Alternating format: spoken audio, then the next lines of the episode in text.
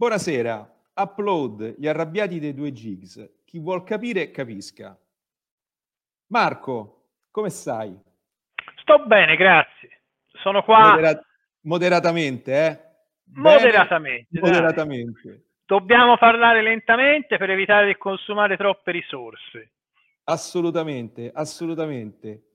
Allora, Marco, Commissione Colau, ieri è uscita la relazione. C'è un capitoletto ma veramente non lo so, saranno, diciamo, anche loro non hanno consumato molte risorse. Eh, saranno eh no. una, venti, una, ventina, 20, 30 righe dove si parla di giustizia.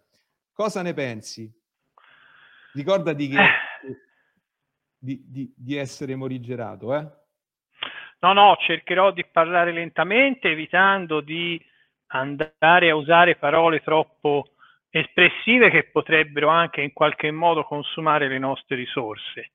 Però abbiamo visto che questa commissione di signori esperti ha, udite udite, indicato sette punti che dovrebbero essere i punti che risolvono i problemi della giustizia in Italia.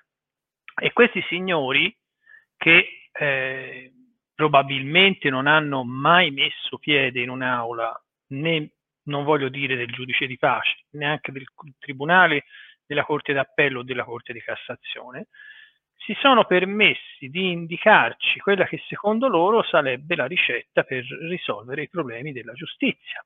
E questi sette punti sono rafforzare ulteriormente gli strumenti alternativi di risoluzione delle controversie, creare adeguati meccanismi che disincentivino la promozione delle cause di modesto valore o pretestuose, cercare di risolvere sul piano legislativo le cause seriali, digitalizzare i procedimenti, rendere maggiormente efficaci i filtri di accesso al giudizio di Cassazione, riorganizzare la macchina giudiziaria e amministrativa, avviare le opportune verifiche sulle disfunzioni territoriali rispetto alla media, nazionale di numero e durata dei procedimenti, ferme restando, udite udite, le competenze del CSM e Ministero della Giustizia. Qualcuno lo potrebbe definire un libro dei sogni, io lo definirei un piccolo elenco degli incubi, perché pensare che questi signori possano seriamente intervenire su questi punti, che sono così generici da essere assolutamente incomprensibili, è eh, completamente utopico e completamente folle. Quindi si tratterà della solita commissione che sarà chiamata ad esprimere valutazioni e che poi in concreto non farà niente. Ne verrà fuori qualche provvedimento un po' sconclusionato e scombiccherato che ci proporranno e eh, ancora una volta la riforma della giustizia si farà l'anno prossimo o forse fra qualche lustro, non lo so. Tu Guarda, che ne pensi? Io, io penso che eh, diciamo è per certi versi anche imbarazzante questo, questo provvedimento e sembra che queste persone vivono, abbiano fatto il copia e incolla di, di vari articoli di giornale, no? No, non, non c'è un'analisi, cioè in, un, in, una relazione di questo tipo che dovrebbe essere comunque la conclusione di un lavoro di elaborazione, no? Delle persone che si sono riunite e hanno, si sono confrontate e, e, e hanno diciamo, proposto ognuna le proprie, le proprie idee, le proprie opinioni. Io immagino che in questa commissione ehm, siano stati invitati anche degli avvocati, dei magistrati, quindi delle persone che quotidianamente eh, affrontano, entrano nel mondo della giustizia, frequentano gli uffici giudiziari, sanno cosa significa fare una causa, eh, la, eh, parlare con un cliente, no? parlare con una, una controparte. E a me sembra mhmm, veramente qualcosa che forse, forse perdiamo anche tempo e risorse a commentarlo.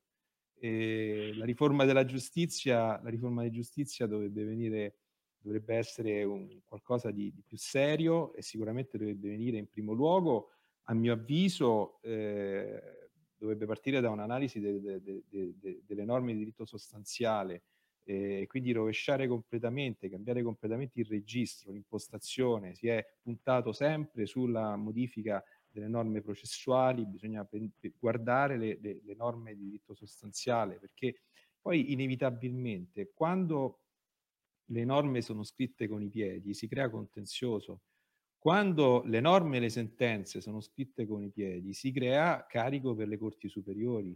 Cioè, se una sentenza di primo grado non è scritta bene, è fatta male, c'è un'errata qualificazione giuridica, eh, inevitabilmente le parti si sentono in dovere no? di impugnarla in appello. Se poi la Corte d'Appello fa le, scrive le sentenze e le sentenze vengono scritte da un, uh, da un giudice aggregato, quindi non togato, che magari non si legge bene gli atti, può succedere, e a me è oh. successo, a me è successo, a me.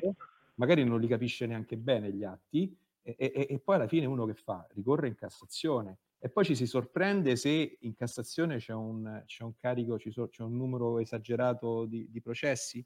Ma poi Marco, vogliamo, vogliamo andare a indagare poi che tipologia di processi abbiamo in Cassazione? Cioè, quanta parte, eh, eh, qu- quanta parte qu- quanto ci mette lo Stato con i suoi ricorsi? No? Oltre il 70% io credo perché... Ma, guarda, io ho fatto de- degli... sto guardando un po' di cifre e mi sono ripromesso di chiedere all'ufficio statistica del Ministero dei dati per fini di ricerca perché voglio proprio entrare a approfondire un pochino questa questione. Sul, sull'ultima relazione del Presidente della Corte di Cassazione in, in, in occasione dell'inaugurazione dell'anno giudiziario ci sono, come, tu, tutti gli, come, tutti gli, anni, dei dati abbastanza, abbastanza precisi riguardo ovviamente alla, alla, Corte di Cassazione.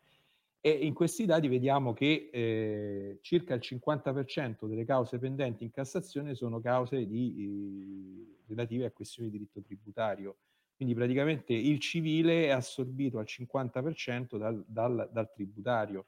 E, e, allora sì, lì forse qualche, qualche domanda un, un legislatore eh, diciamo avveduto e anche, io oserei dire anche onesto, ok? Eh, dovrebbe porsela. Cioè, se ci sono tutti questi ricorsi in Cassazione in materia tributaria, evidentemente c'è qualcosa che non quadra. Uno, nella norma tributaria, come viene scritta, come viene proposta. Due, nelle commissioni tributarie, perché evidentemente la, la produzione giurisprudenziale che, che, che, che, viene dalle commissioni tributarie, cioè dal primo e, e secondo grado eh, della giustizia tributaria, non è un, una produzione soddisfacente o comunque è una produzione che lascia spazio per, eh, per impugnare eh, e quindi per portare al terzo grado di giudizio eh, le cause. Cosa ne pensi tu? Ma io credo che la giurisdizione tributaria, pur essendo materia che pratico, non abbia molto più senso di esistere nel 2020. Sappiamo che nasce da una disposizione transitoria e che le commissioni tributarie avrebbero dovuto essere eliminate in quanto giurisdizioni speciali che contrastano con l'articolo 102. Questo non è stato fatto per ovvie scelte di ragione di Stato, perché avere un giudice che è incardinato nel Ministero delle Finanze invece che nel Ministero della Giustizia, io uso questo termine volontariamente in modo improprio, e avere un giudice che è composto per la maggior parte da soggetti più o meno reclutati in modo non sempre trasparente, sempre collegati al Ministero della Finanze, vuol dire avere una giurisdizione domestica, quella che prima si chiamava la giurisdizione domestica.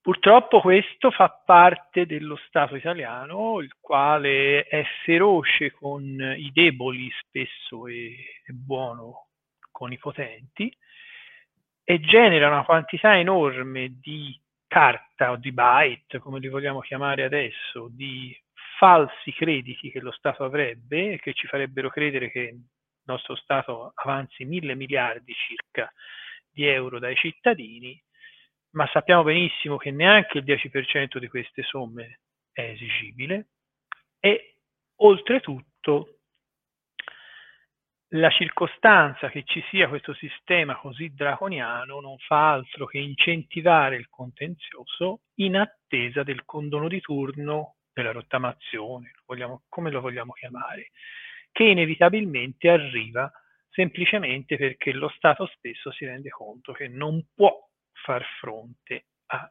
alle sue stesse esigenze. Quindi siamo in una situazione assurda, ma a questo aggiungerei le liti previdenziali, tutte le liti della responsabilità della pubblica amministrazione, tutte le liti che riguardano la responsabilità civile ordinaria. Per gli incidenti stradali abbiamo creato un sistema di risarcimento diretto.